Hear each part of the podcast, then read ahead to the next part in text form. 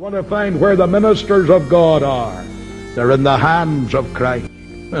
I'm glad I'm not in the hands of the presbytery. I'm glad I'm not in the hands of the fundamentalists. Yes. Either Baptists, Presbyterians, or Methodists. I'm glad I'm in the hands of Christ.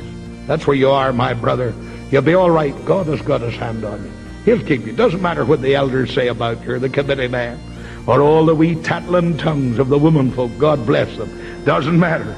I want to tell you, you're in the hands of God. All is well. That's where the ministers are. Do you want to see the majestic brightness of God? Look at the countenance of Christ, Revelation 1.16. Do you want to see the grace of God? Look at the advent of Christ. Do you want to see the love of God? Look at the heart of Christ. John 15, 9 and John 1 and 17 for the advent of Christ. See all the excellencies of the Godhead. They're in the Lord Jesus.